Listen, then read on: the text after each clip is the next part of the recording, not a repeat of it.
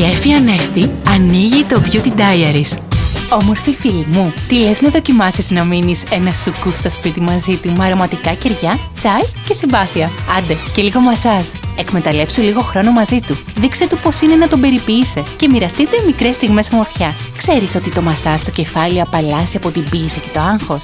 Άντε, κάνε του τη χάρη, αρκεί να γίνεται από το λαιμό και πάνω. Και δεδομένου ότι οι άντρες τείνουν να κουβαλούν την ένταση ψηλά στους ώμους τους, είναι ένα ιδανικό μασάζ για αυτούς. Για πάρε και οδηγίες, πρώτα χρησιμοποίησε το δίκτυ σου ώστε να πιέσεις ανάμεσα στα φρύδια τους. Μετά τρίψε γύρω από τα αυτιά του, όπου άκουσον άκουσον υπάρχουν πάνω από 300 σημεία πίεσης, κάνοντας αυτή την περιοχή μια κατεξοχή ερωτική ζώνη. Από εκεί συνέχισε το μασάζ μέχρι να φτάσει στην κορυφή του κεφαλιού του. Τι έγινε, κοιμήθηκε. Δεν πειράζει, θα το ξεπληρώσει όταν ξυπνήσει. Η ομορφιά γίνεται πιο ενδιαφέρουσα όταν τη μοιράζεσαι. Τα φιλιά μου! Ήταν το Beauty Diaries με την Νέφη Ανέστη.